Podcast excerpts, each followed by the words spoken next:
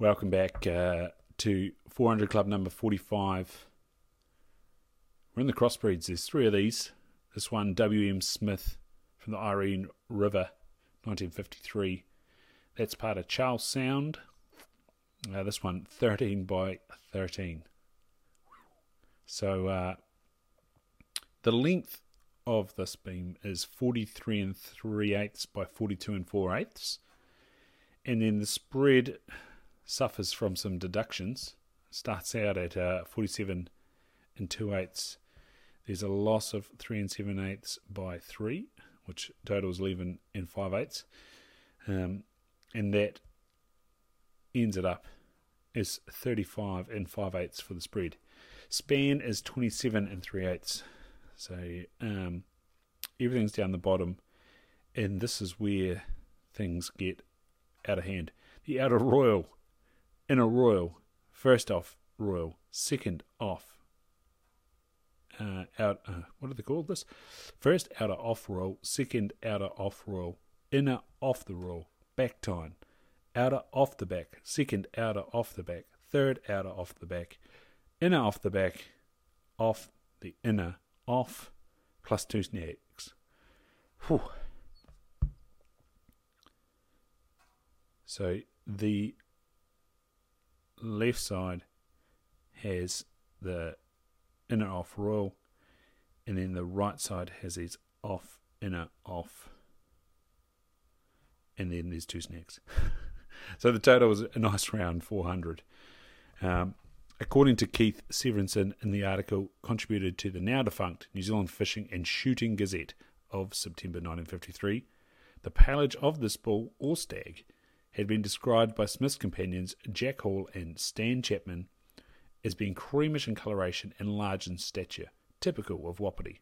On the other hand, the antlers are of red deer configuration, with only minor features of a Wapitoid nature, such as length of bays, tines, and in the tops.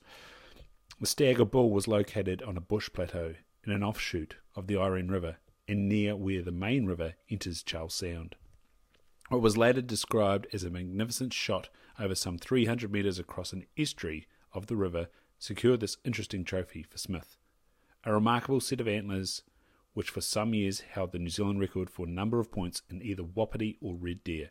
It was later surpassed by the Deker Trophy from the Clinton River. So if you're ever in Hastings, get in contact with the Deerstalkers Club. Go and check it out. Go attend one of the meetings. Um, and yeah, it's a beauty. It sits at the apex of their uh, beautiful wall of trophies, uh, right next to an E J. Herrick Red, which comes from the Blue River. Absolute cracker.